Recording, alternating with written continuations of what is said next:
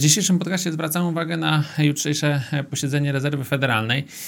Ono może nie wywołuje w tym momencie zbyt e, dużo emocji, natomiast będzie ważne w kontekście e, kolejnych miesięcy. Oczywiście na najbliższym posiedzeniu najprawdopodobniej stopy procentowe nie zostaną e, zmienione. Nie zmieni się również także podejście rezerwy federalnej co do kolejnych podwyżek stóp procentowych, a raczej braku tych podwyżek, gdyż ta pauza została zasugerowana bardzo, bardzo e, jasno przez e, właściwie wszystkich członków rezerwy e, federalnej. Od tych sugestii jednak minęło już trochę czasu, indeksy giełdowe odrobiły znaczną część strat i część inwestorów być może oczekuje że również e, za tym pójdą zmiany dotyczące właśnie przyszłych e, działań rezerwy federalnej, że ten optymizm będzie większy, że być może powróci koncepcja podwyżek stóp procentowych, natomiast według nas to mało prawdopodobne, dlatego że jakaś funkcja reakcji, która wpływa na e, na działania Fedu, ona, żeby zmienić swój